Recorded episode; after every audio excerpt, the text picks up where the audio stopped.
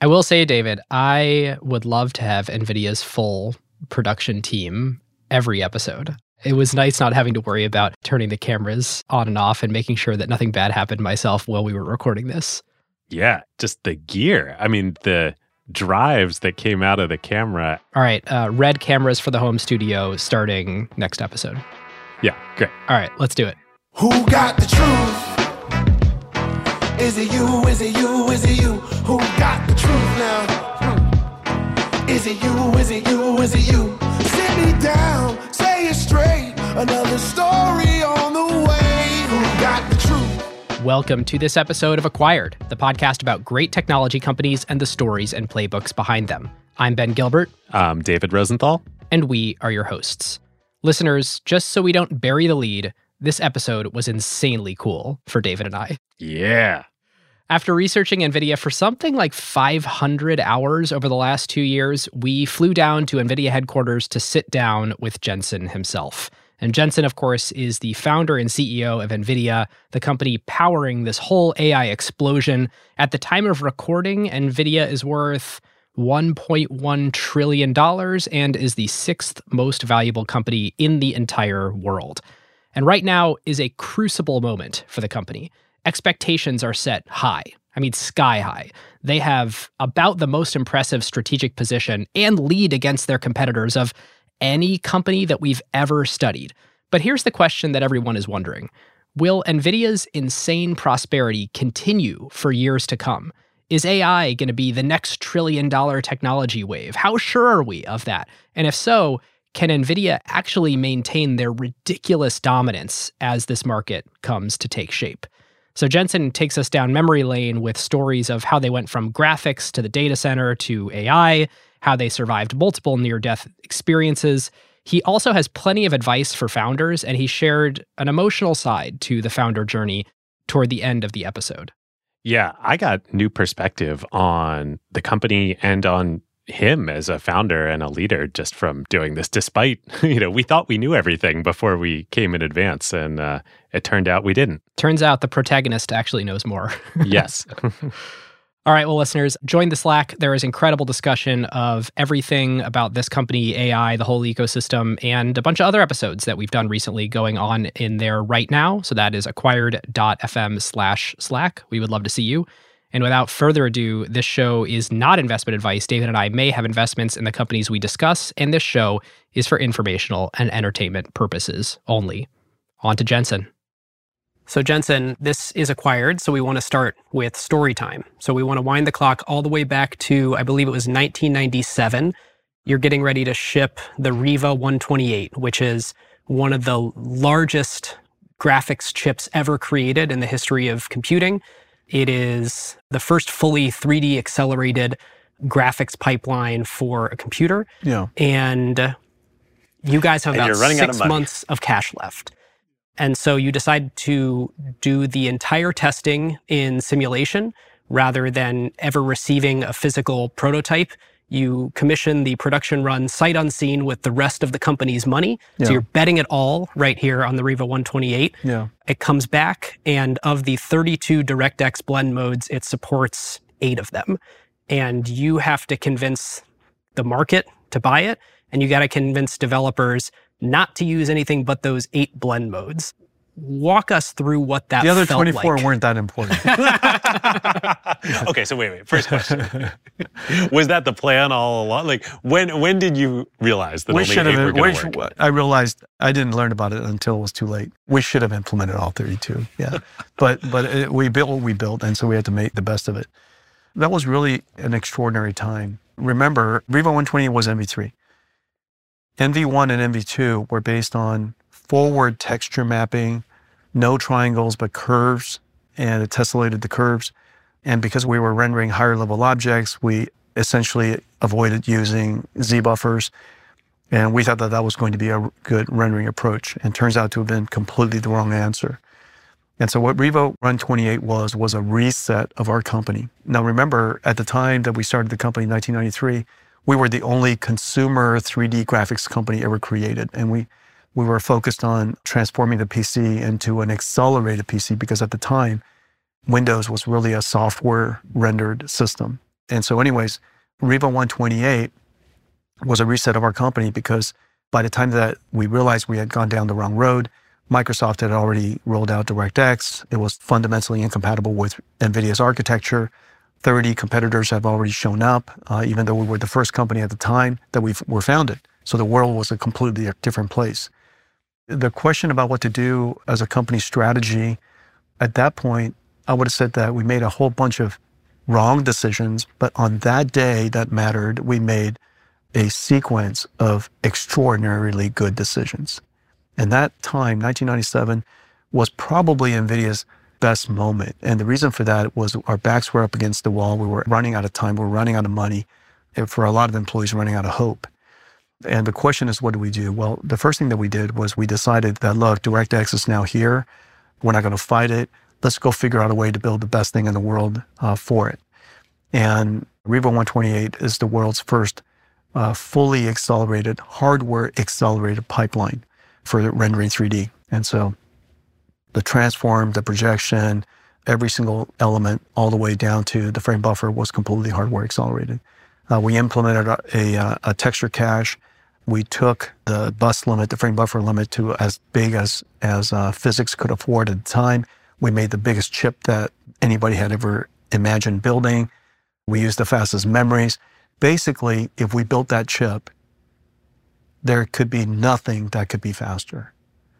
And we also chose a cost point that is substantially higher than the highest price that we think that any of our competitors would be willing to go. If we built it right, we accelerated everything, we implemented everything uh, in DirectX that we knew of, and we built it as large as we possibly could, then obviously nobody can build something faster than that. Today, in a way, you kind of do that here at NVIDIA too. You were a consumer products company back then, right? It was end consumers who were going to have to pay the money to buy this. That's right. But we observed that there was a segment of the market where people were, because at the time the, the PC industry was still coming up and it wasn't good enough. Everybody was clamoring for the next fastest thing. And so if your performance was 10 times higher this year than what was available, there's a whole large market of enthusiasts who, who we believe would, would have gone after it. And we were absolutely right that the PC industry had a substantially large enthusiast market that would buy the best of everything. To this day, it kind of remains true. And for certain segments of the market where the technology is never good enough, like 3D graphics, when we chose the right technology, 3D graphics is never good enough. And we call it back then, 3D gives us sustainable technology opportunity because it's never good enough. And so your technology can keep getting better. We chose that. Uh, we also made the decision to use this technology called emulation. There was yeah. a, a company called IKOS and on the day that I called them, they were just shutting the company down because they had no customers. And I said, "Hey, look, uh, I'll buy what you have in inventory, and uh, you know, uh, no promises are necessary." And the reason why we needed that emulator is because if you figured out how much money that we have, if we taped out a chip, and we uh, got it back from the fab, and we started working on our software. By the time that we found all the bugs, because we did the software, then we taped out the chip again well, we would have been out of business already. Yeah. And so I and knew your competitors would have caught up. Well, not to mention we would have been out of business. Yeah, right. so, Who cares? so, exactly. And so if you're going to be out of business anyways, that plan obviously wasn't the plan. The plan that companies normally go through, which is, you know, build the chip, write the software, fix the bugs, tape out a new chip, so on and so forth. That method wasn't going to work. And so the question is, if we only had six months and you get to tape out just one time, then obviously you're going to tape out a perfect chip. So, uh, so, so, I remember having a conversation with our leaders, and they said, "But Jensen, how do you know it's going to be perfect?" And I said, "I know it's going to be perfect because if it's not, we'll be out of business. And so let's make it perfect. we get one shot. We essentially virtually prototyped the chip by buying this emulator. And Dwight and the software team wrote our software, the entire stack, and ran it on this emulator, and just sat in the lab." waiting for Windows to paint. You know, and it was it, like it 60 seconds a frame or oh, something oh, like easily. that. I actually think that it was an hour per frame, something like that. And so we would just sit there and watch it paint. And so on the day that we decided to tape out, I assumed that the chip was perfect. And everything that, that we could have tested, we tested in advance and told everybody this is it. We're going to tape out the chip. It's going to be perfect. Well, if you're going to tape out a chip and you know it's perfect, then what else would you do? That's actually the good question. Mm. If you knew that you hit enter, you taped out a chip, and you knew it was going to be perfect, then what else would you do? Well, the answer, obviously, go to production. And marketing blitz. Yeah, yeah. Yeah. And Just start, kick everything off. relations Kick everything off, because you got a perfect chip. And so we got in our head that we have a perfect chip. How much of this was you and how much of this was like your co-founders, the rest of the company, the board? Was everybody telling you you were crazy? No, everybody was clear we had no shot. There's- uh, the- the- not doing it would be crazy, because the last- Otherwise, you might as yeah, well go you, home. you're going to be out of business anyways. So anything aside from that is crazy. So it seemed like a fairly logical thing, and quite frankly, right now as I'm describing it, everybody- you're probably thinking, yeah, it's pretty sensible. Well, it worked. Yeah, and so we take that out and went directly to production. So, is the lesson for founders out there when you have conviction on something like the Riva 128 or uh, CUDA, go bet the company on it. And this keeps working for you. So, it seems like your lesson learned from this is yes, keep pushing all the chips in because so far it's worked every time. No, How do you think about that? No, no. When you push your chips in, um, I I know it's going to work. Notice we assumed that we taped out a perfect chip. The reason why we taped out a perfect chip is because we emulated the whole chip before we taped it out. We developed the entire software stack. We ran QA on all the drivers and all the software. We ran all the games we had. We ran every VGA application we had. And so when you push your chips in, what you're really doing is you're when you bet the farm, you're saying, I'm going to take everything in the future, all the risky things, and I pull it in advance. And that is probably the lesson. And to this day, everything that we can prefetch, everything in the future that we can simulate today, uh, we prefetch it. We talk about this a lot. We were just talking about this on our Costco episode. You want to push your chips in when you know it's going to work. So, every time we see you make a bet the company move, Yeah. you've already simulated it. You yeah. know. Yeah, yeah, yeah. Do you Yeah, feel like that was the case with CUDA? yeah. Uh, yeah. In fact, before there was CUDA, there was uh, CG. Right. And so we were already playing with the concept of how do we create an abstraction layer above our chip that is expressible in a higher level language and higher level expression and and how can we use our GPU for uh, things like CT reconstruction, image processing? We were already down that path, and so there were some positive feedback and some intuitive positive feedback that that we think that that general purpose computing could be possible. And if you just looked at the pipeline of a programmable shader, it is a processor and is highly parallel and it is uh, massively threaded and it is the only processor in the world that does that. And so there were a lot of characteristics about programmable shading that would suggest that CUDA has a great opportunity to succeed. And that is true if there was a large market of machine learning practitioners who would eventually show up and want to do all this great scientific computing and accelerated computing. But at the time when you were starting to invest what is now something like 10,000 person years Yeah. in building that platform, Yeah. did you ever feel like, oh man, we might have invested ahead of the demand for machine learning since we're like a decade before the whole world is realizing it? I guess yes and no. You know, when we saw deep learning, when we saw AlexNet and realized its incredible effectiveness in computer vision, we had the good sense, if you will, to go back to first principles and ask, you know, what is it about this thing that made it so successful?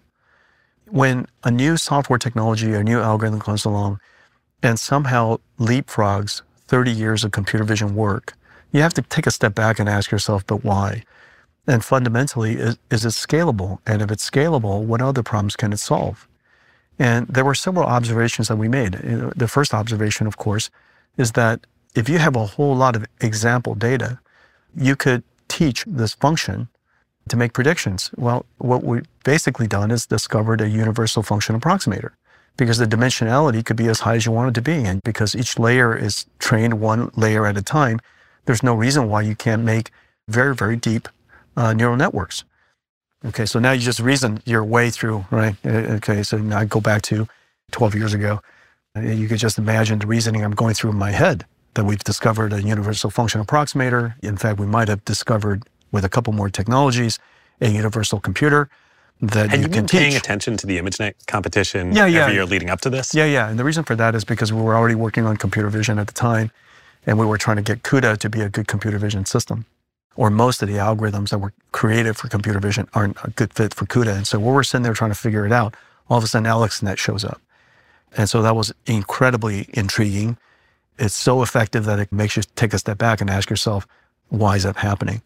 So by the time that you reason your way through this, you, you go, well, what are the kind of problems in a world where a universal function approximator um, Yeah, can solve, right?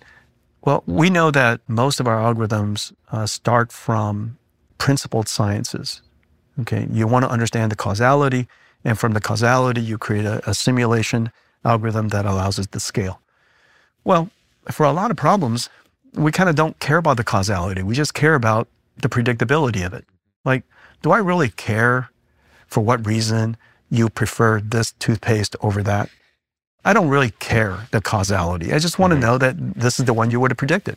Do I really care that the fundamental cause of somebody who buys a hot dog buys ketchup and mustard? It doesn't really matter. It only matters that I can predict it. It applies to predicting movies, predicting music. It applies to predicting, quite frankly, weather. We understand thermodynamics. We understand radiation from the sun. We understand cloud effects. We understand oceanic effects. We understand all these different things.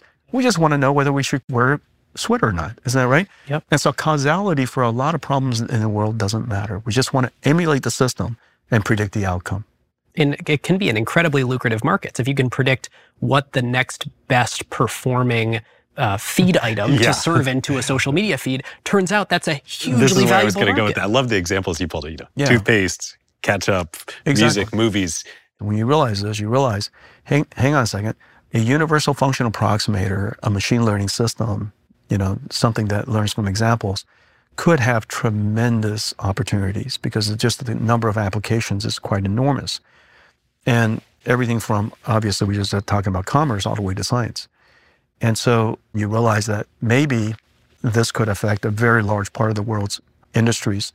Almost every piece of software in the world would, would eventually be programmed this way. And if that's the case, then how you build a computer and how you build a chip, in fact, can be completely changed. And realizing that, the rest of it is just comes with, you know, do you have the courage to put your chips behind it? So that's where we are today, um, and that's where Nvidia is today. But I'm curious in the you know, there's a couple years after AlexNet, Mm-hmm. and this is when Ben and I were getting into the technology industry and the venture industry ourselves. I started at Microsoft in 2012. Yeah. Yeah. So right after AlexNet, but before anyone was talking about machine learning and even the mainstream engineering community. There were those couple of years there where, to a lot of the rest of the world, these looked like science projects. Yeah. the technology companies here in Silicon Valley, particularly the social media companies, they were just realizing huge economic value out of this. The Googles, the Facebooks, the Yeah. Netflixes, Yeah. et cetera. Yeah. And obviously that led to lots of things, including OpenAI a couple years later. Yeah. But during those couple years, when you saw just that huge economic value unlock here in Silicon Valley, how are you feeling during those times? The first thought was, of course, reasoning about uh, how we, we should change our computing stack. The second thought is where can we find earliest possibilities of use? If we were to go build this computer, what would people use it to do? And we were fortunate that working with the world's universities and researchers was, was innate in our company because we were already working on CUDA, and CUDA's early adopters were researchers because we democratized supercomputing. You know, CUDA is not just used, as you know, for AI. CUDA is used for almost all fields of science. Everything from molecular dynamics to imaging, CT reconstruction to um, uh, seismic processing to you know weather simulations, quantum chemistry. The list goes on, right? And so the number of applications of CUDA in research was very high. And so when the time came and we realized that deep learning could be really interesting, uh, it was natural for us to go back to the researchers and find every single AI researcher on the planet and say, how can we help you advance your work? And that included Yann LeCun and Andrew Ng and Geoff Hinton. And that's how I met all these people. And, and I used to go to all the AI conferences, and that's where, you know, I met Ilya Sutskever there for the first time. Yeah. And so it was really about, at that point, what are the systems that we can build and the software stacks we can build to help you be more successful, to advance the research? Because at the time, it, it looked like a toy. But we had confidence that even GAN, the first time I met Goodfellow, the GAN was, it was like 32 by 32. And it was just a you know blurry image of a cat, you know. Mhm. But how far can it go? And so we believed in it. We believed that one, you could scale deep learning because obviously it's trained layer by layer, and you could make the data sets larger and you could make the models larger. And we believe that if you made that larger and larger, it would get better and better. Yep. Kind of sensible. And I think the discussions and the engagements with the researchers was the exact positive feedback system that we needed. I would go back to research. It was that's where it all happened.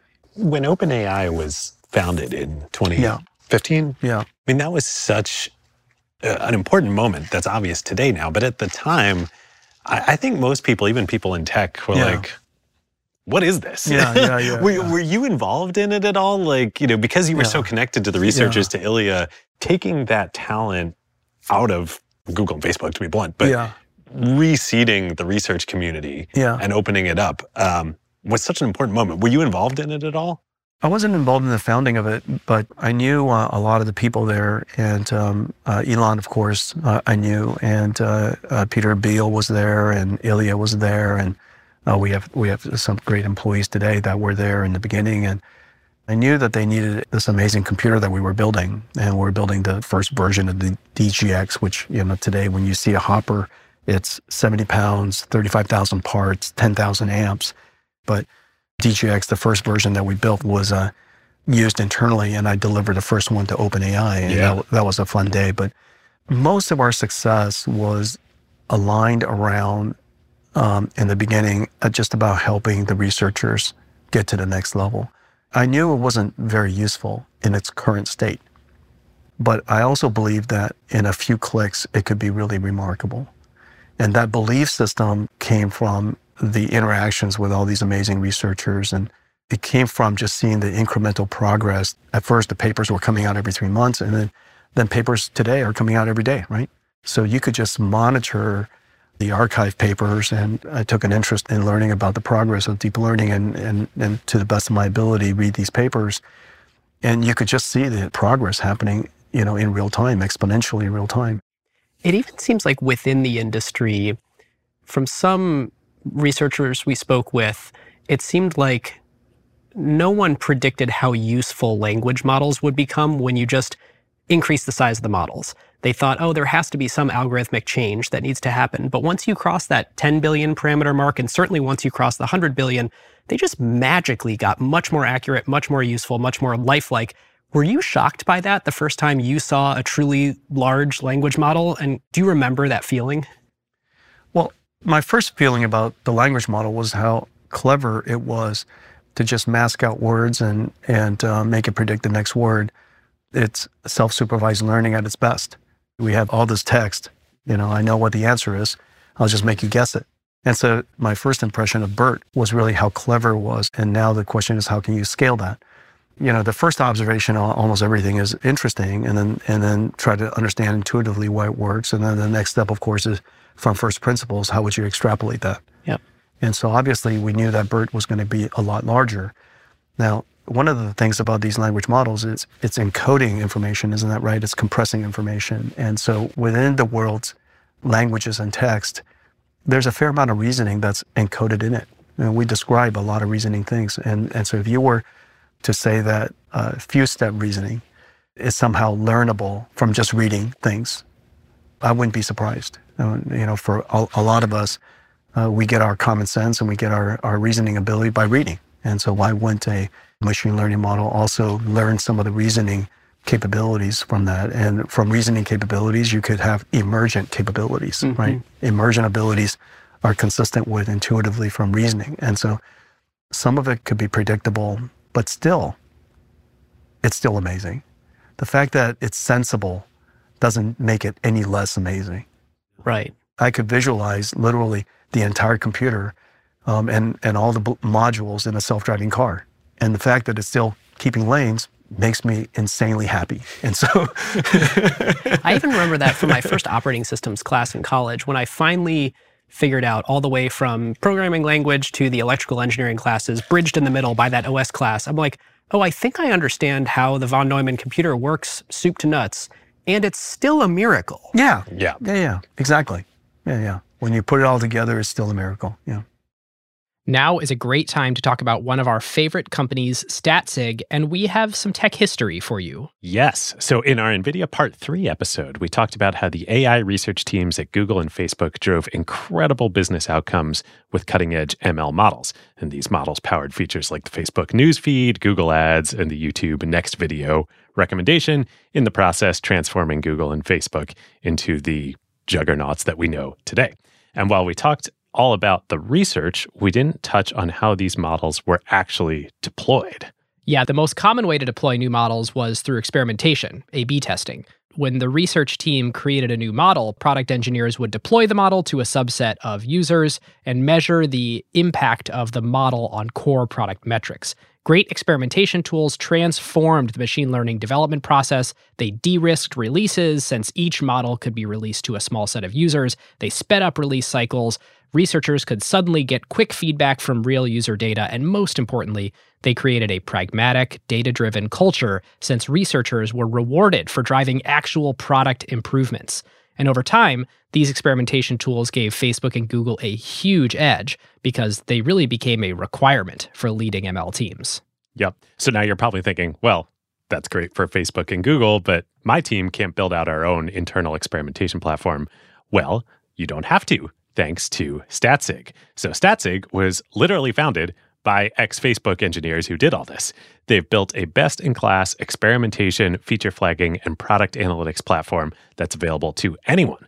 And surprise, surprise, a ton of AI companies are now using Statsig to improve and deploy their models, including OpenAI and Anthropic.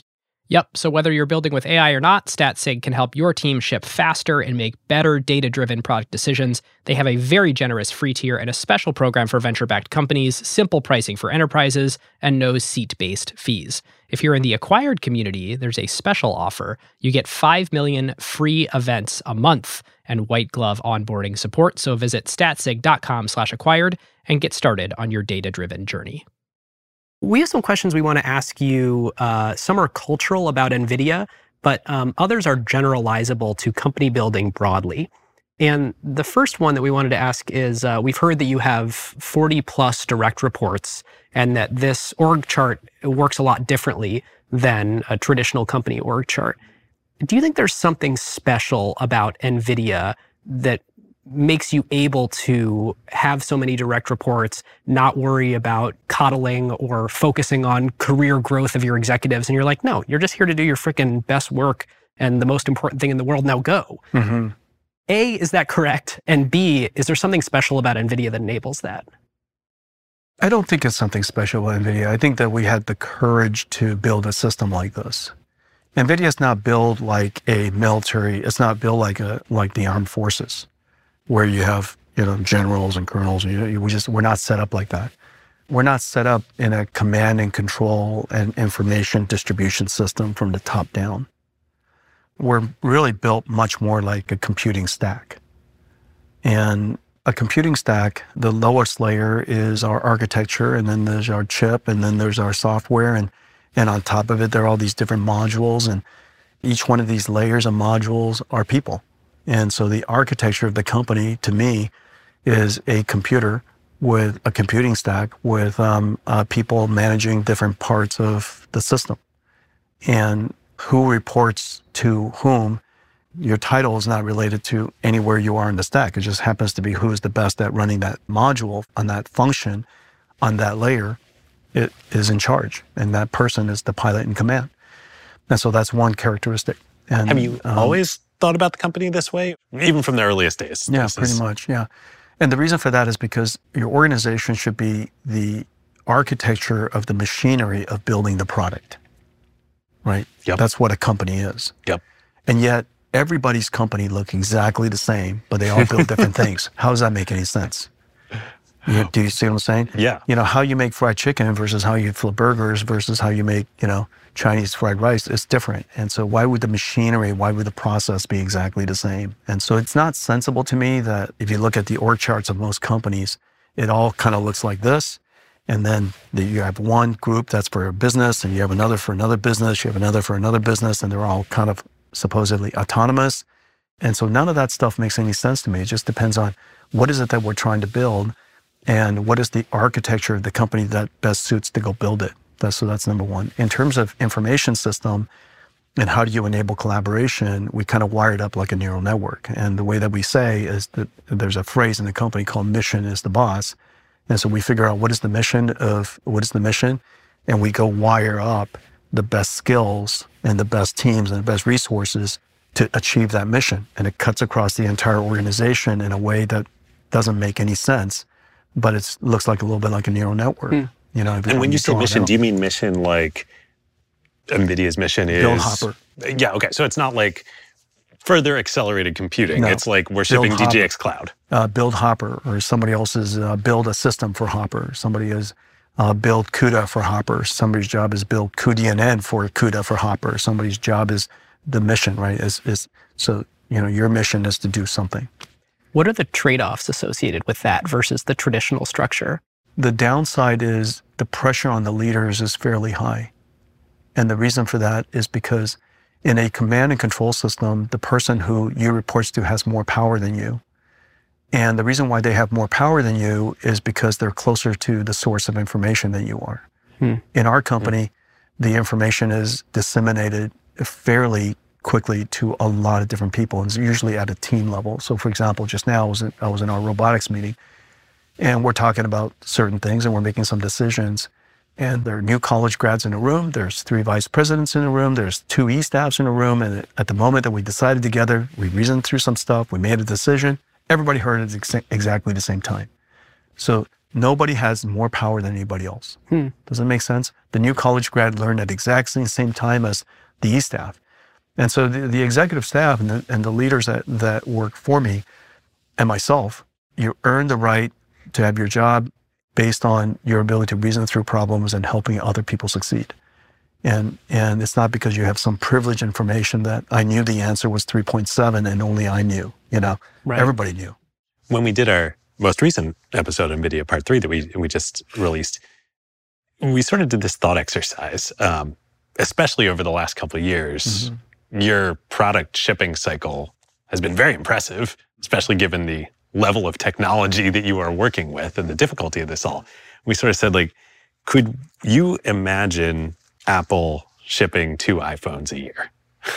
And we said that for illustrative As purposes. for illustrative purposes, not to pick on Apple or a, whatnot. a but, large like, tech company large shipping tech two company. flagship products or their flagship product twice per year. Yeah, or you know, two WWDCs a year. Yeah. There seems to be something you can't, unique. like you can't really imagine that. Whereas Yeah. that happens here.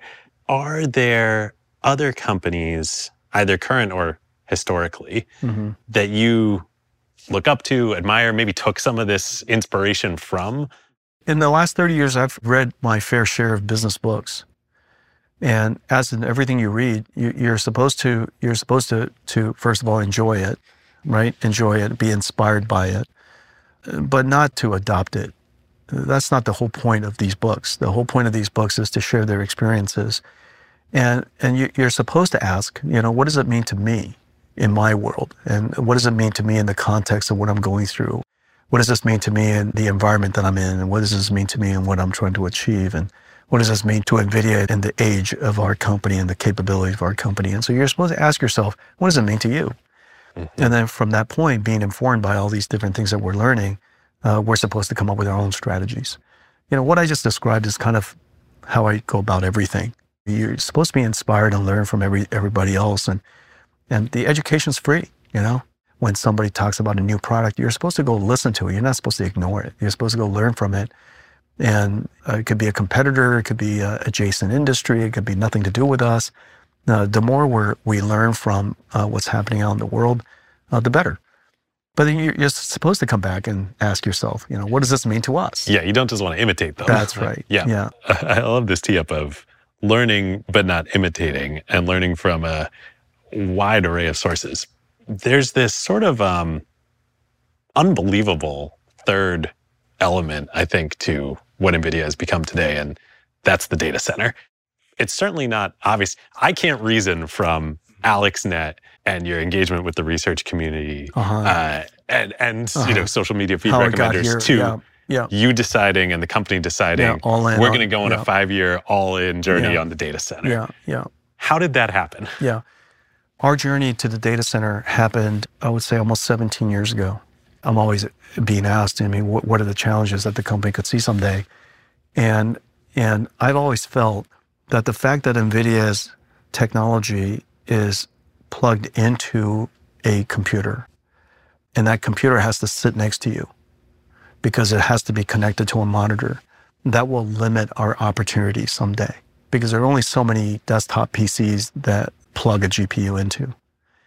And uh, there's only so many CRTs and, and, and the time LCDs that we could possibly drive. So the question is, wouldn't it be amazing if our computer doesn't have to be connected to the viewing device? That, that the separation of it um, made it possible for us to compute somewhere else. And one of our engineers came and showed it to me one day, and it was really capturing the frame buffer, encoding it into video, and streaming it um, to a, a, receiver device, mm. separating computing from the viewing. In many ways, Wait, that's so cloud, like, gaming, like, cloud, gaming, like 18 yeah. years earlier. in fact, in fact, that, in fact, that was when we started GFN. We knew that GFN was going to be um, a journey that would take a long time because you, are fighting you're fighting all kinds of problems, including including the speed of light. And latency everywhere you look. That's right. For listeners, GFN, GeForce Now. GeForce Now. Yeah. Yeah, GeForce Now. And and we've been working on it all GeForce makes Now. sense. Your first cloud product. That's right. And and look at look at GeForce Now was NVIDIA's first data center product. And our second data center product was remote graphics, putting our GPUs in in the world's enterprise data centers. Hmm. Which then led us to our third product, which combined CUDA plus our GPU, which became a supercomputer, which then worked towards, you know, more and more and more. And the reason why it's so important is because the disconnection between where NVIDIA's uh, computing is done versus where it's enjoyed, if you can separate that, your market opportunity explodes. Yeah, yeah. And it was completely true. Hmm. And so we're no longer limited by the physical constraints of the desktop PC sitting by your desk. Um, you know, and, and, we're not limited by one GPU per person. And, and so uh, it doesn't matter where it is anymore. And so that was really the great observation. It's a good reminder. I, you know, the data center segment of NVIDIA's business to me has become synonymous with uh, how's AI going? Mm-hmm. And that's a false equivalence. And it's interesting that you were only this ready to sort of explode in AI in the data center because you had three plus previous products where you learned how to build data center computers. Exactly. Even yeah. though those markets weren't these like gigantic world changing technology shifts the way that yeah. AI is, yeah. that's how you learned. Yeah, that's right. You want to pave the way to future opportunities. You can't wait until the opportunity is sitting in front of you for you to reach out for it. And so you have to anticipate. You know, our job as CEOs to look around corners and and uh, anticipate where will opportunities be someday, and even if I'm not exactly sure what and when, how do I position the company to be near it? to be just standing kind of near under the tree and we can do a diving catch when the apple falls. You guys know what I'm saying? Yeah. But you've got to be close enough to do the diving catch. Yeah. Rewind to 2015 and OpenAI. If you hadn't been laying this groundwork in the data center, yeah. You wouldn't be powering OpenAI yeah. right now. Yeah. But the idea that computing would be mostly done away from the viewing device that the vast majority of computing would be done away from the computer itself. That insight was good. Mm-hmm. In fact, cloud computing, everything about today's computing is about separation of that. And by putting it in a data center, we can overcome this latency problem, meaning you're not going to overcome speed of light. Speed of light end to end is only 120 milliseconds or something like that. It's not that long from a data center to a internet anywhere user. on the planet. Yeah, yeah. And so we oh, could. I see. And, we, and, literally across the planet. Yeah, right. So if you could solve that problem, approximately something like that. I forget the number, but it's, it's 70 milliseconds, 100 milliseconds. But it's not that long. And so my point is, if you could remove the obstacles everywhere else, then speed of light should be, you know, hmm. perfectly fine. And, and, you could build data centers as as large as like, and you could do amazing things and and uh, this little tiny device that we use as a computer, or you know, your TV as a computer, whatever computer, they all they can all instantly become amazing. And so that insight, you know, 15 years ago was a good one. So speaking of the speed of light, InfiniBand. Yeah. like uh-huh. David's like begging me to go here. Uh-huh. Can feel I was it. the same thought. you totally saw that InfiniBand would be way more useful way sooner than anyone else realized. Yeah. Acquiring Mellanox, I think, you uniquely saw that this was required to train large language models, and you were super aggressive in acquiring that company. Why did you see that when no one else saw that? Well, uh, there were several reasons for that. First, um, if you want to be a data center company, build, building the processing chip isn't the way to do it. A data center is distinguished from a desktop computer versus a cell phone, not by the processor in it. Yep. A desktop computer in a data center uses the same CPUs, uses the same GPUs, apparently, right? Very close. And so it's not the chip, it's not the processing chip that des- describes it, but it's the networking of it, it's the infrastructure of it, it's the, you know, how the, the, the computing is distributed, how security is provided, how networking is done, you know, so on and so forth. And so, so it, those characteristics uh, are associated with Mellanox, not NVIDIA. And so the day that I concluded that really NVIDIA wants to be a, you know, build computers of the future and computers of the future are going to be data centers embodied in data centers, then we, then, and we want to be data center oriented company, then, then we really need to get into networking. And so that was one. The second thing is observation that whereas cloud computing started in hyperscale, which is about taking commodity components, a lot of users, and virtualizing many users uh, on top of one computer, AI is really about distributed computing, where one job, one training job, um, is orchestrated across millions of processors. And so it's the inverse of hyperscale almost. And the way that you design a hyperscale computer with, with off the shelf commodity Ethernet, which is just fine for Hadoop, it's just fine for search queries, it's just fine for all of those things. It's, But not when you're sharding a model across not multiple when you're racks. sharding a model across, right? And so uh, that observation says that the type of networking you want to do is not exactly Ethernet. And the way that we do networking for supercomputing is really quite ideal. And so the combination of those two ideas, um, uh, you know, convinced me that that Mellanox is, is absolutely the right the right company because they were they're the world's leading high performance networking company, and and we worked with them in so many different areas in in uh, high performance computing already. Plus, I, I really like the people. Um, uh, the, the the Israel team is world class. Uh, we have some 3,200 people there now, and it was one of the best strategic decisions I'd ever made. when we were researching, particularly part three of our NVIDIA series, we talked to a lot of people, and many people told us the Mellanox acquisition Uh-huh. is one of, if not the best of all time by any technology yeah, company. I think so too. Yeah, Yeah. and it's so disconnected from the work that we normally do. It was surprising to everybody. But framed I- this way, you were you were standing near where the action was. Yeah. So you could figure out as soon as that Apple sort of becomes available to purchase, like, oh, LLMs are about to blow up. I'm going to need that. Everyone's going to need that. I think I know that before anyone else does. Yeah. You want to position yourself near opportunities. You don't have to be that perfect. You know, you, you, you want to position yourself near the tree. And even if you don't catch the, the, the apple before it hits the ground, so long as you're the first one to pick it up. Oh, It's just, you want to position yourself close to the opportunities. Now, and so that's kind of a lot of my work is positioning the company near opportunities and and um, uh, having the the, uh, the the company having the skills to to um, monetize each one of the steps along the way so that we can be sustainable. What you just said reminds me of a great uh, aphorism from uh, Buffett and Munger, which is it's better to be approximately right than exactly wrong. yeah, there you go. Yeah, that's a good one. good that's a good one. to live yeah. by. Yeah. All right, listeners, we are here to tell you about a company that literally couldn't be more perfect for this episode Crusoe. Yes, Crusoe, as you know by now, is a cloud provider built specifically for AI workloads and powered by clean energy. And NVIDIA is a major partner of Crusoe. Their data centers are filled with A100s and H100s.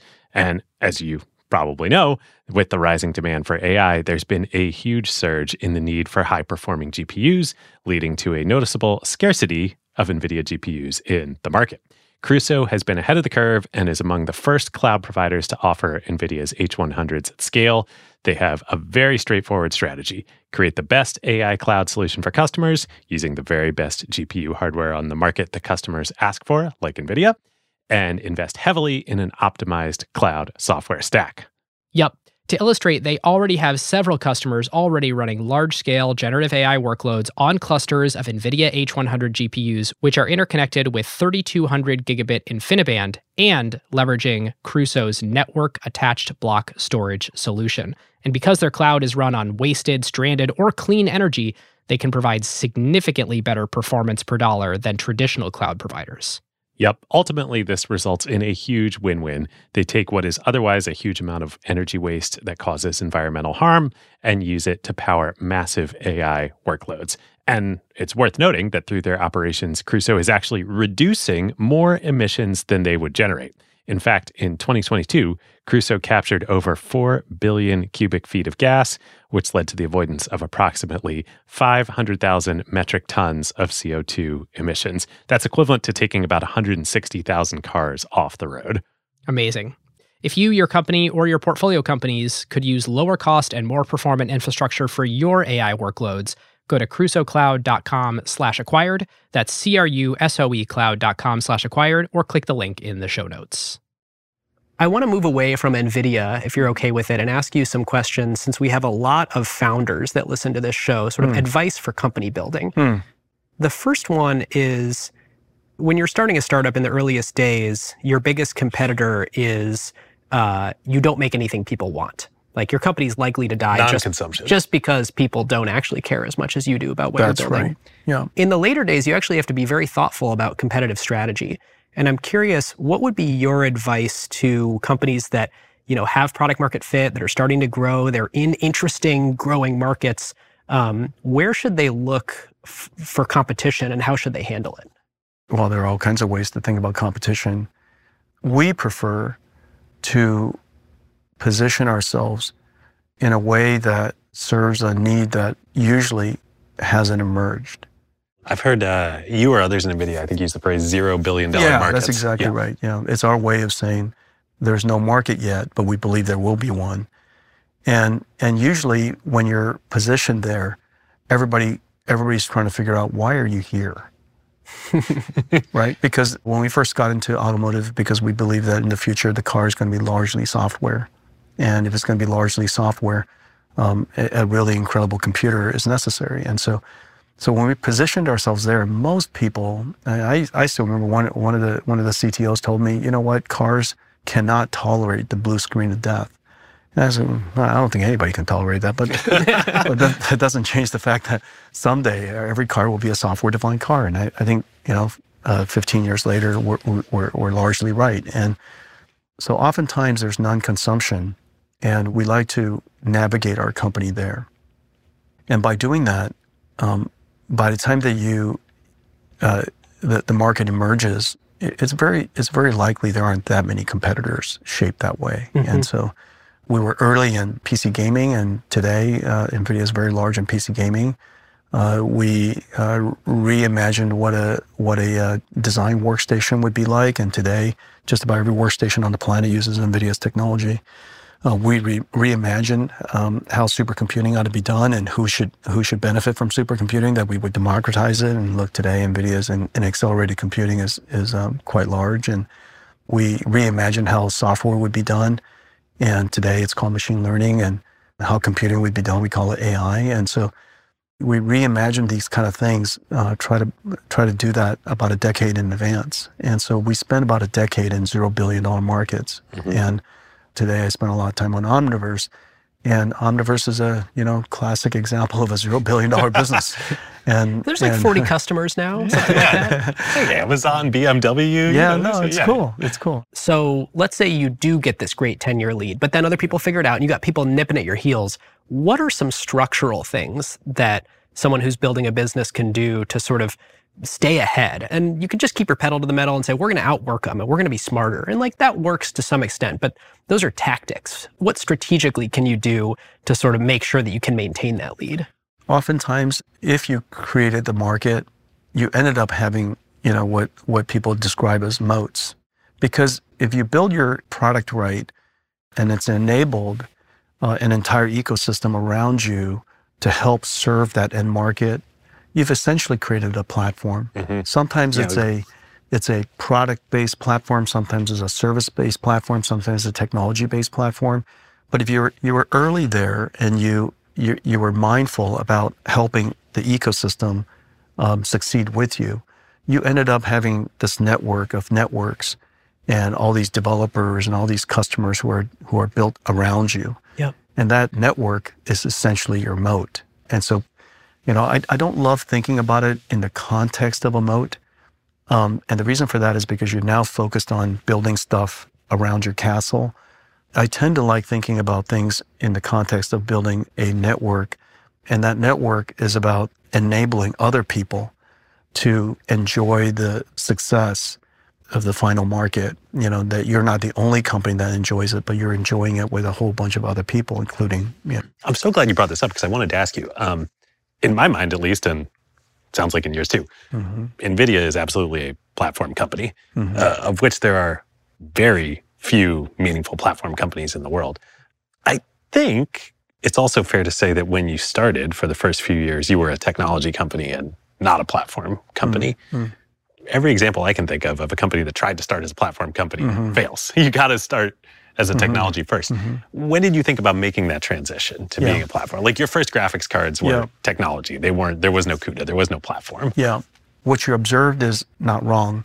However, inside our company, we were always a platform company. And the reason for that is because from the very first day of our company, we had this architecture called UDA. It's the UDA of CUDA. CUDA is Compute Unified. Yeah. Device right, architecture? right. That's right. And the reason for that is because what we've done, what we, what we essentially did in the beginning, even though Riva 128 only had computer graphics, the architecture described accelerators of all kinds. Hmm. And we would take that architecture and developers would program to it. In fact, NVIDIA's first strategy, business strategy, was we were going to be a game console inside the PC. And a game console needs developers, which is the reason why NVIDIA, a long time ago, hmm. one of our first employees was a developer relations person. And so it's the reason why we knew all the game developers and all the 3D developers, and we knew, we knew So everybody. wait. So was the original business plan to like Sort of like to build com- DirectX. yeah, compete with and in fact- Nintendo and in Sega fact- as like In with fact, PCs? the original NVIDIA architecture was called Direct Envy. Direct NVIDIA, yeah.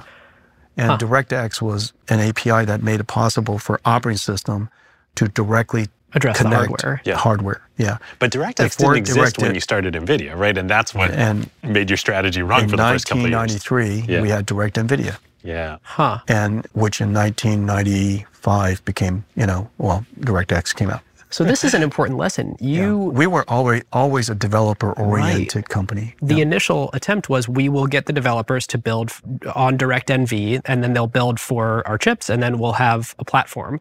And Yeah, and exactly. what played out is Microsoft already had all these developer relationships. So Exactly. you learned the lesson the hard way of like, Yeah. yikes, we just got to I mean, like that's what slide into Microsoft that. did back in the day. They're like, oh, that could be a developer platform. We'll take that. Thank you. You know? No, but they had a lot.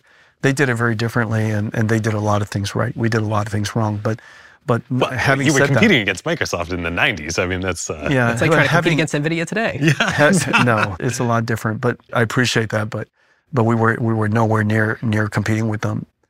If you look now, when CUDA came along, there was OpenGL, there was DirectX, um, but there's there's still another uh, extension, if you will, and that extension is CUDA. Yep. And that CUDA extension allows a chip that got paid for running DirectX and OpenGL to create an install base for Yeah. CUDA. yeah. And so that's the And is NVIDIA this strategy. why you were so militant? And I think from our research, it really was you being militant that every NVIDIA chip will run CUDA. Yeah, if you're a computing platform, everything's got to be compatible. We are the only accelerator on the planet where every single accelerator is co- arch- architecturally compatible with the others. None has ever existed. There are literally a couple of hundred million, right? 250 million, 300 million installed base of active CUDA GPUs being used in the world today. And they're all architecturally compatible. How would you have a computing platform if if you know NV30 and NV35 and or 39 and NV40, they're all different, mm-hmm. right? At 30 years, it's all completely compatible. And so that's the only unnegotiable rule in our company. Everything else is negotiable. I mean, and I guess uh, CUDA was a rebirth of UDA, but understanding this now, UDA going all the way back, Yeah. it really is all the way back to all the chips you've ever Yeah, made. yeah, yeah. And in fact, it, uh, UDA goes all the way back to all of our chips today. Wow. For the record, I didn't help any of the, the founding CEOs that, that are listening. I got to tell you, you know, while you were asking that question, what, what lessons would I impart? Um, I, I don't know. I mean, the characteristics of successful companies and successful CEOs, I think, are, are fairly well described. There are a whole bunch of them.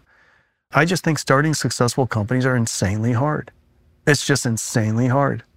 And when I see these amazing companies getting built, uh, I, I have nothing but admiration and respect because I, I just know that it's insanely hard. And I think that everybody did many similar things. There are some good, uh, smart things that people do. There are some dumb things that you can do. Um, but, but you could do all the right, smart things and still fail. You could do a whole bunch of dumb things, and I did many of them, and still succeed. So obviously, that's not exactly right. You know, just I think skills are, are the things that you can learn along the way. But at important moments, certain circumstances have to come together. And, and I do think that, that the market has to, you know, be one of the agents Yeah. To help you succeed. Uh, it's not enough, obviously, because a lot of people still fail. Do you remember any moments in NVIDIA's history where you're like, ooh, we made a bunch of wrong decisions, but somehow we got saved because, you know, it takes the sum of all the luck and all the skill Yeah. in order to succeed. Do you remember any moments where you're I like, actually thought that you starting with Riva, Riva 128 was spot on. Uh, Riva 128, uh, as I mentioned, the, the number of smart decisions we made, which are smart to this day. How we design chips is exactly the same to this day. Because, gosh, you know, nobody's ever done it back then.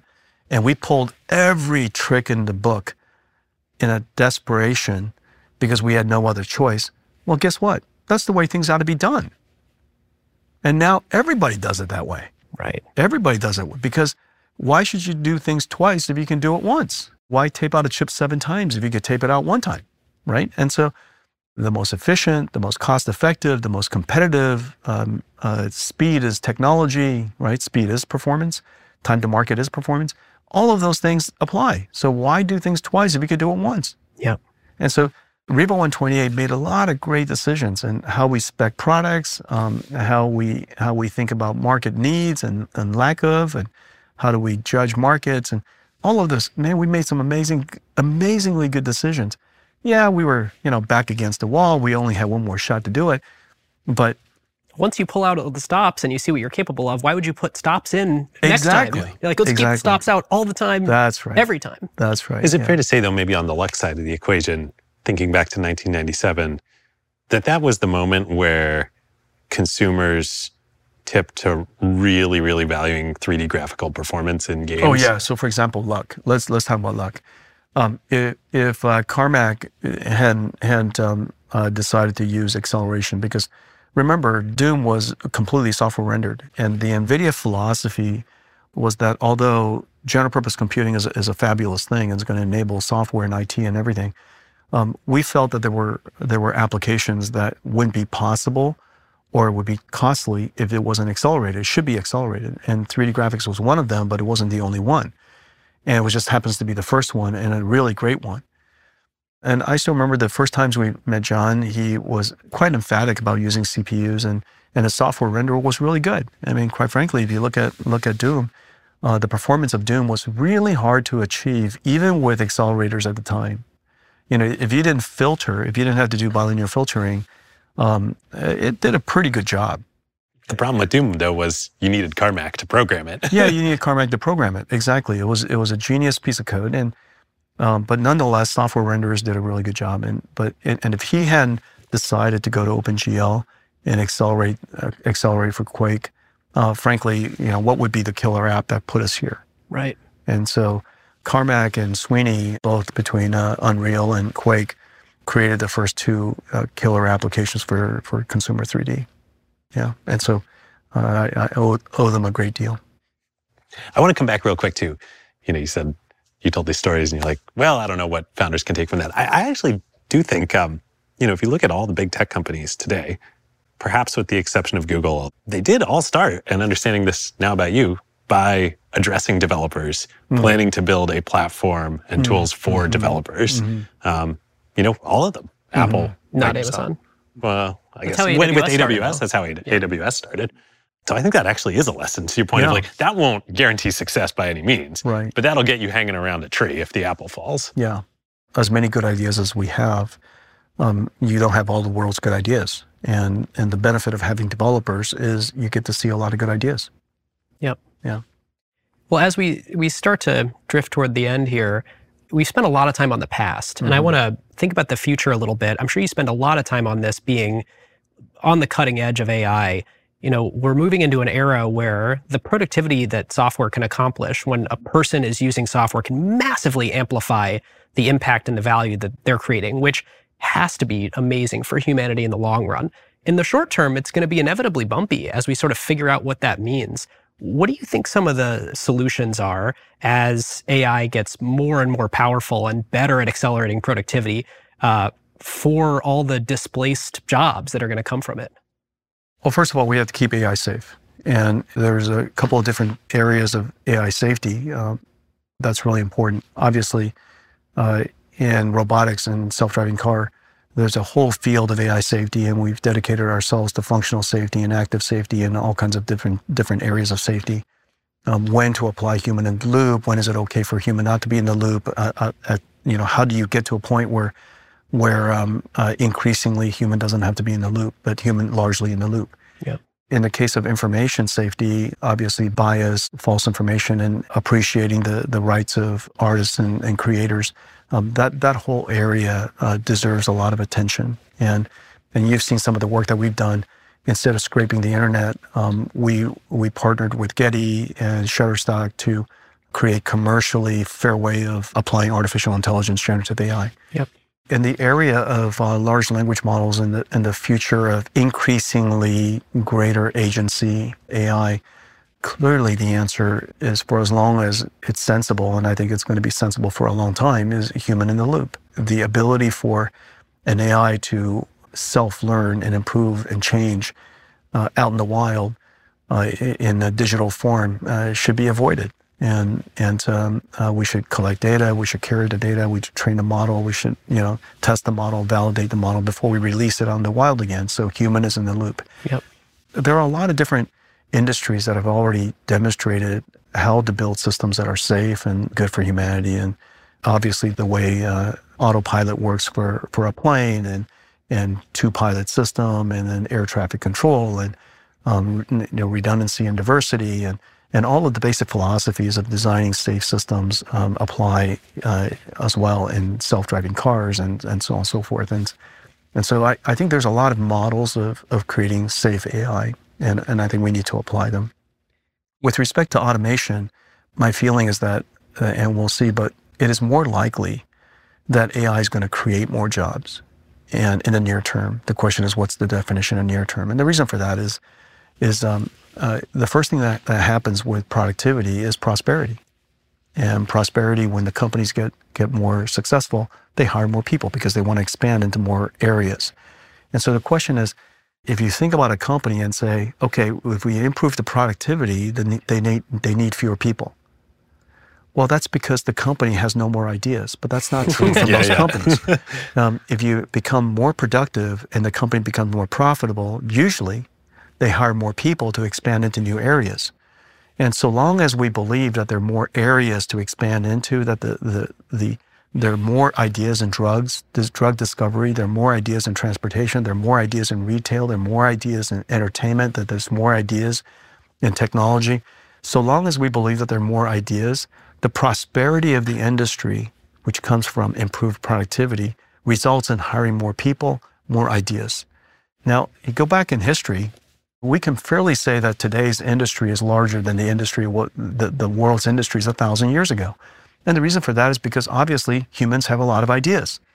And I think that there's plenty of ideas yet for prosperity and plenty of ideas that can be begat from productivity improvements. But that my sense is that it's likely to generate jobs.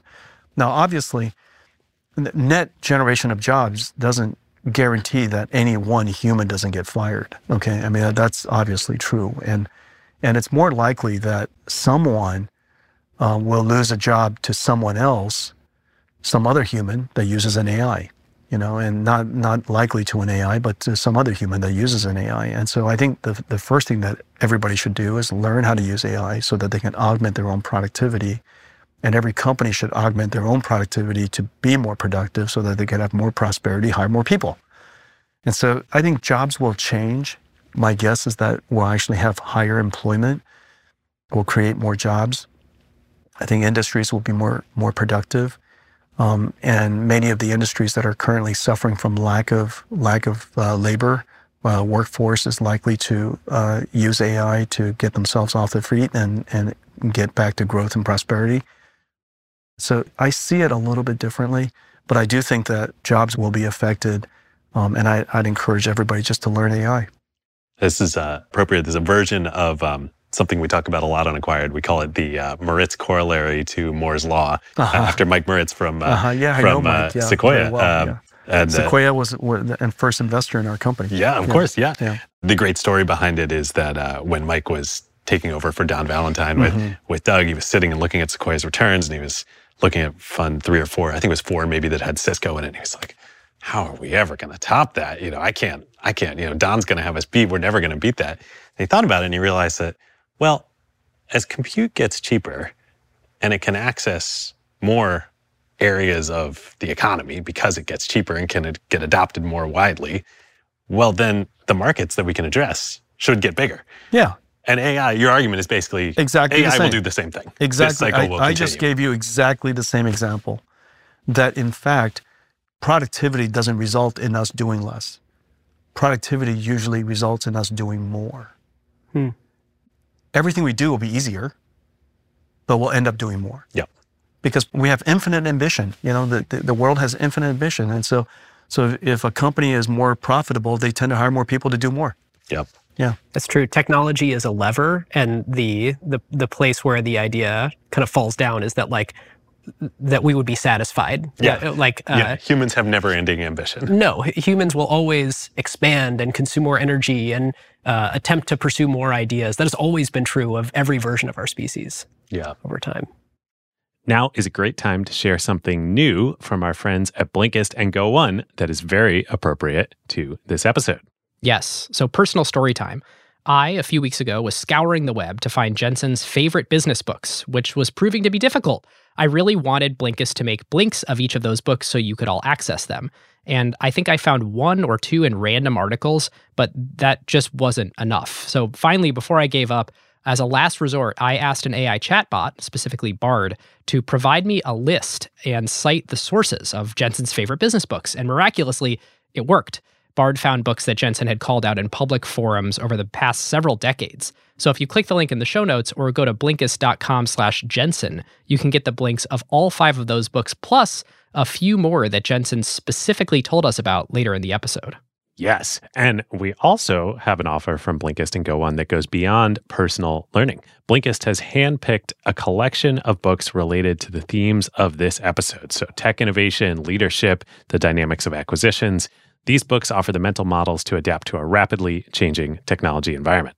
And just like all other episodes, Blinkist is giving acquired listeners an exclusive 50% discount on all premium content. This gives you key insights from thousands of books at your fingertips, all condensed into easy to digest summaries.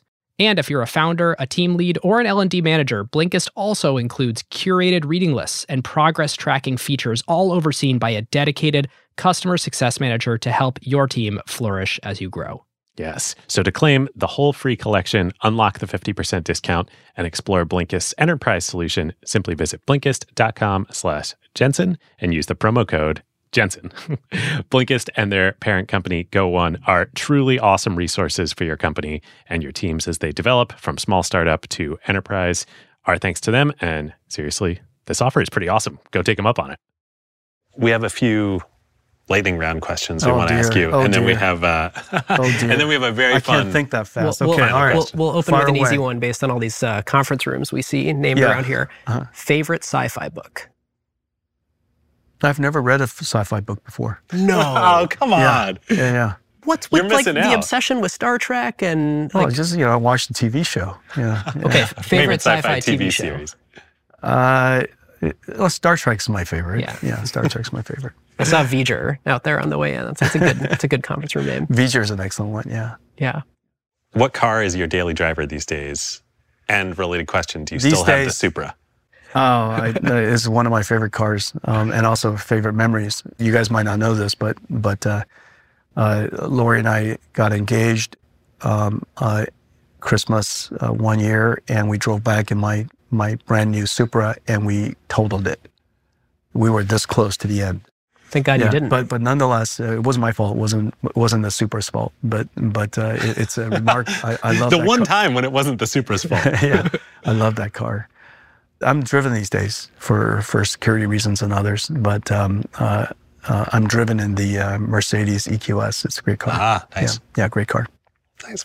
Yep. Using NVIDIA technology. Yeah, it has. Yeah, we're in we're in the in the uh, uh, the the uh, we're the central computer. Yeah. Sweet. I know we already talked a little bit about business books, but one or two favorites that you've taken something from. Clay Christensen, I think, has the, the series is the best. I mean, there's just no no two ways about it, and and the reason for that is be, is because it's so intuitive and so sensible. It's it it's approachable. But uh, I read a whole bunch of them, and I read just about all of them. I really enjoyed Andy, Andy Grove's books. They're all really good. Awesome. Favorite characteristic of Don Valentine? grumpy but endearing. And uh, what he said to me the last time as he uh, decided to invest in our company, he says, if you lose my money, I'll kill you. of course he did. uh, and then uh, over the course of, of the decades, uh, uh, the years that followed, uh, when something is nice written about us in Mercury News, um, it seems like he wrote it in a crayon. He, you know, he'll say, he'll say, "Good job, done." You know, just right, right over the newspaper, and just "Good job, done." And he mails it to me, and and uh, I, I hope we- I've kept them. But anyways, uh, you could tell he's a he's a real sweetheart, and and um, uh, but but uh, he cares about the companies. I He was a special character. Yeah, he's incredible. What is something that you believe today that 40 year old Jensen would have pushed back on and said, no, I disagree?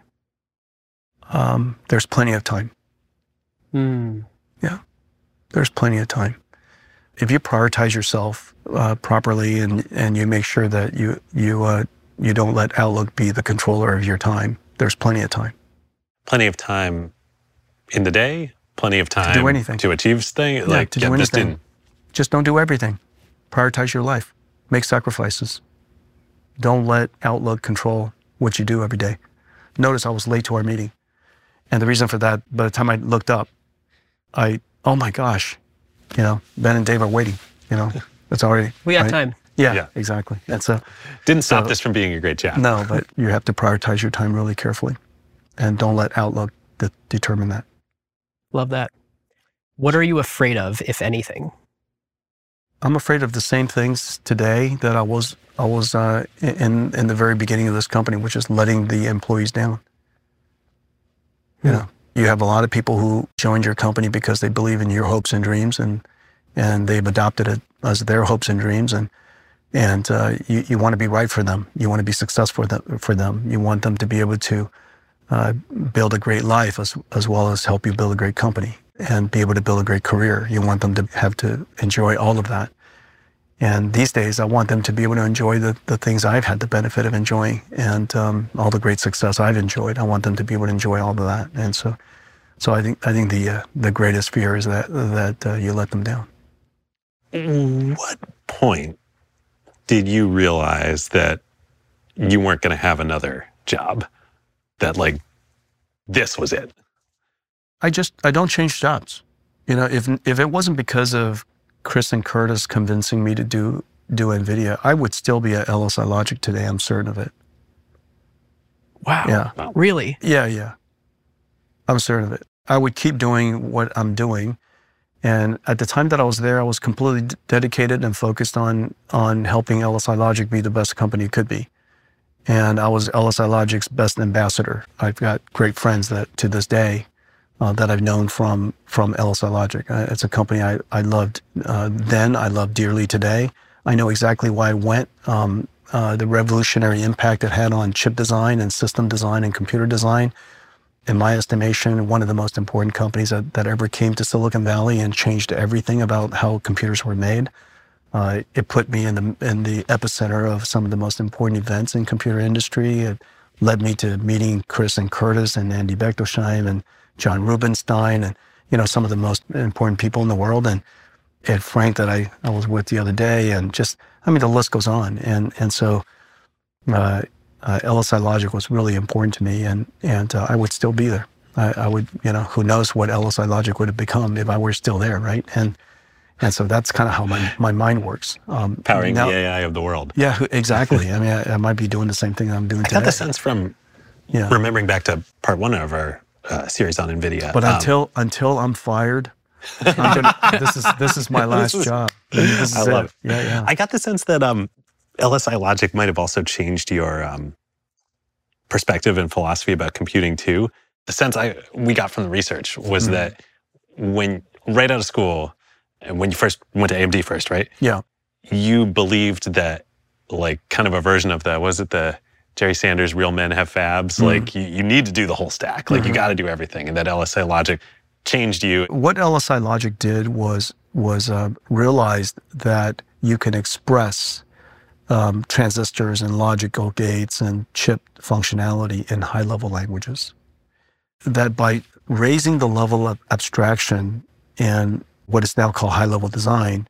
It was coined by uh, Harvey Jones, who's on, on, NVIDIA's board, and I met met him uh, way back in the early days of Synopsys. But but during that time, there was this belief that you can express chip design in high level languages, and by doing so, you could take advantage of optimizing compilers and optimization logic and and, and tools, um, and and be a lot more productive. That logic was so sensible to me and I was 21 years old at the time, and I, I wanted to pursue that vision.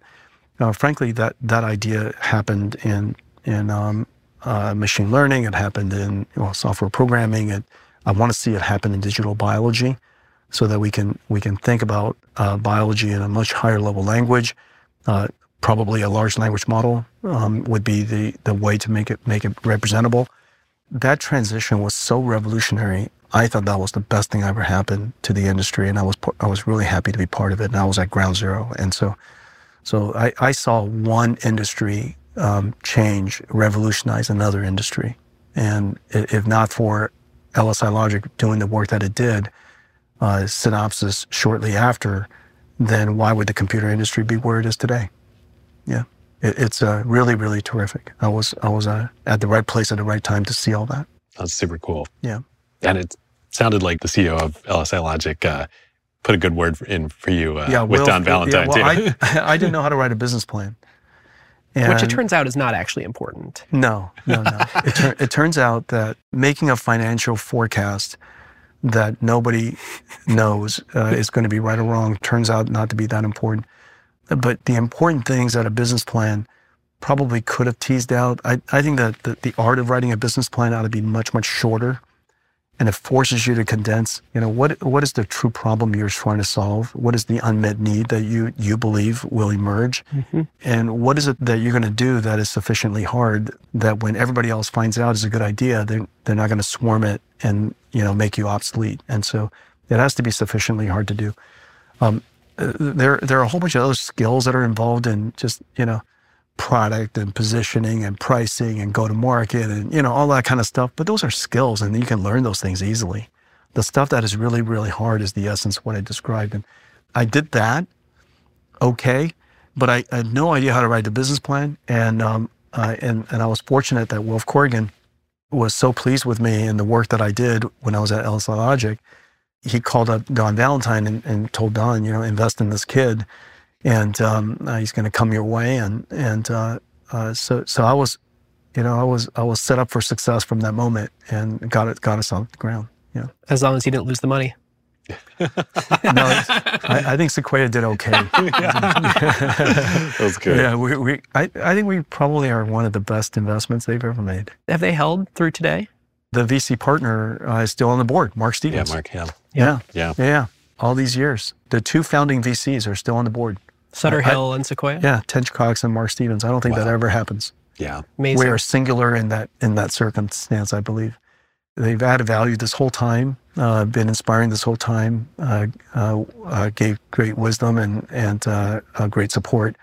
Uh, but they they also uh, were They haven't killed you entertained- No, not yet. But they they've been entertained, you know, by the company, inspired by the company, and, and enriched by the company, and so they stayed with it. And, I, and I'm, I'm really grateful. Well, in that vein, our final question for you. It's 2023, Hmm. 30 years Hmm. anniversary of the founding of NVIDIA. If you were magically 30 years old again today in Mhm. 2023, and you were going to Denny's with your two best friends who are the two smartest people you know, and you're talking about starting a company, what are you talking about starting? I wouldn't do it. I know. And the reason for that is really quite simple. Ignoring the company that we would start. First of all, I'm not exactly sure. The reason why I wouldn't do it, and it goes back to why it's so hard, is building a company and building Nvidia turned out to have been a million times harder than I expected it to be. Any of us expected it to be. And at that time, if we realized the pain and suffering and just how vulnerable you, you're going to feel um, and the challenges that you're going to endure, uh, the embarrassment and the shame and, you know, the list of all the things that, that go wrong, I don't think anybody would start a company. Nobody in their right mind would do it. And I think that that's kind of the, the superpower of a entrepreneur. They don't know how hard it is. And they only ask themselves, how hard can it be? And to this day, I, I trick my brain into thinking, how hard can it be? Because you have to. Still, Yeah, when you wake up in the morning. Yep. How hard can it be? Everything that we're doing, how hard can it be? Omniverse, how hard can it be? You know, it I don't turns get out the sense, super- though, that you're um, planning to retire anytime soon, though. No, like you're no, still, I'm still young. I'm still Yeah, young. You, The- you the- could choose to say, like, whoa, this is too hard. The trick is still working. You're still, you're, the trick is still working. No, no, I, I'm, I'm still enjoying myself immensely, and I'm adding a little bit of value. But but the the um, that's that's really the trick of an entrepreneur. Hmm. You have to get yourself to believe that it's not that hard, because it's way harder than you think. And so, if I go taking all of my knowledge now and I go back, and I said I'm going to endure that whole journey again, I think it's too much. It is just too much. Do you have any suggestions on any kind of support system or a way to get through the emotional trauma that comes with building something like this? Uh, family and friends and, and all the colleagues we have here. Uh, I'm surrounded by people who've been here for 30 years.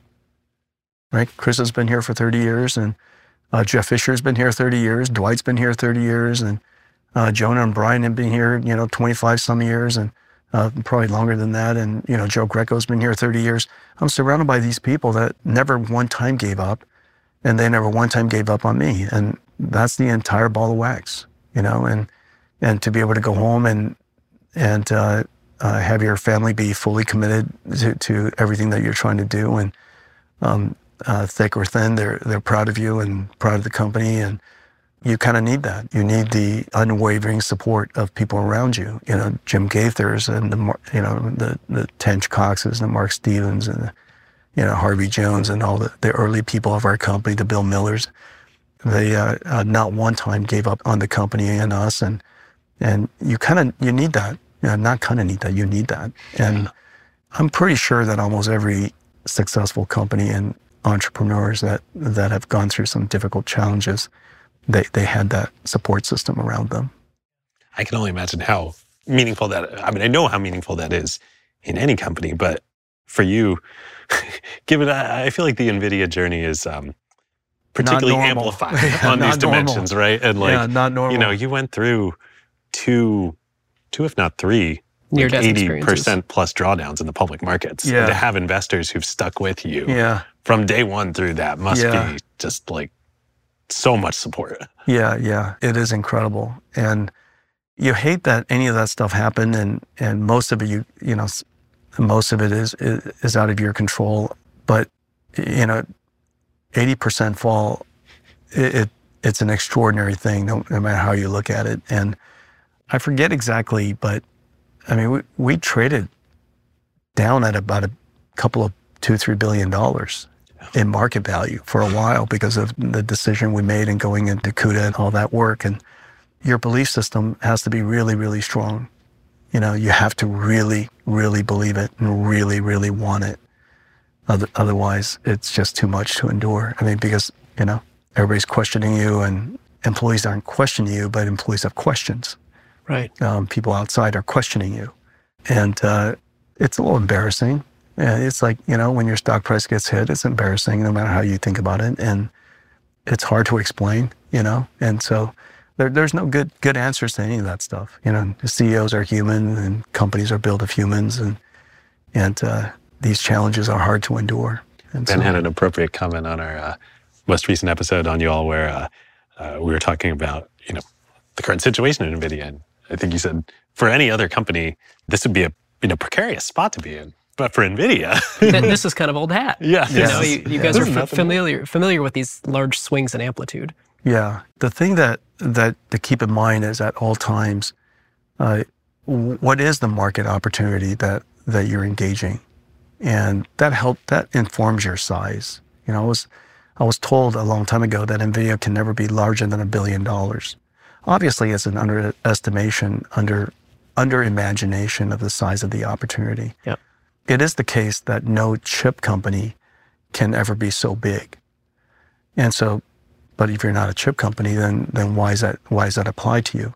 Yeah. And this is the extraordinary thing about technology right now is technology is a tool and it's only so large. What's what's unique about our current circumstance today is that we're in the manufacturing of intelligence. We're in the manufacturing of work world. That's AI. And the world of tasks, doing work, productive, generative AI work, generative intelligent work, that market size is enormous. It's measured in trillions. One way to think about that is if you built a chip for a car, how many cars are there and how many chips would they consume? That's one, one way to think about that.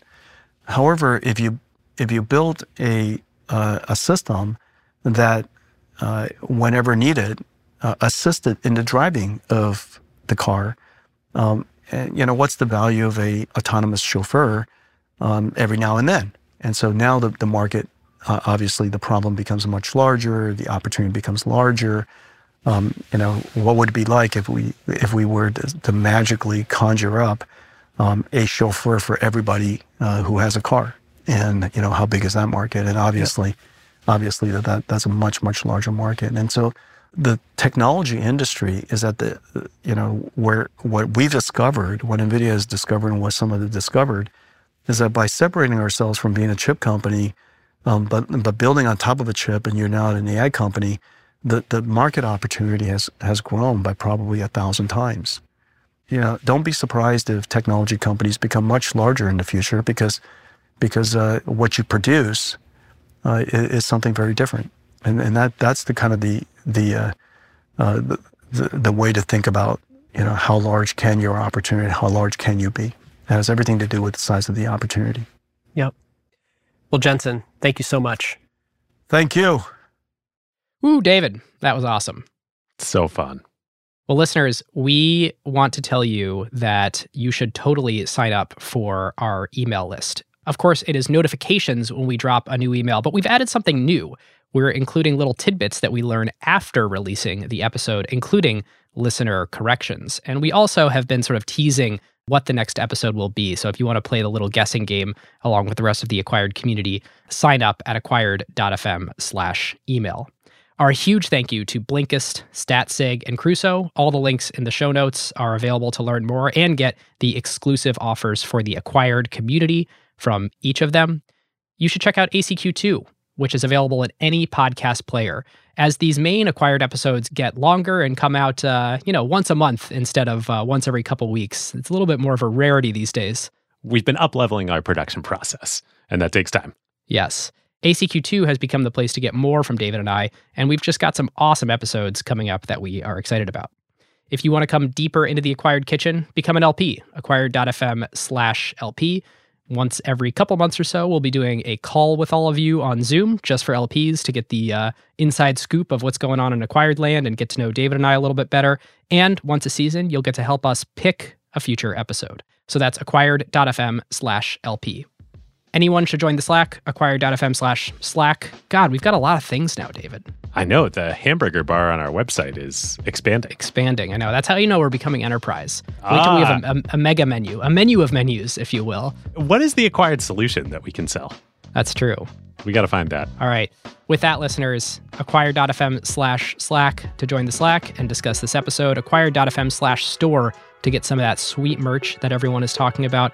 And with that, listeners, we will see you next time. We'll see you next time. Who got the truth?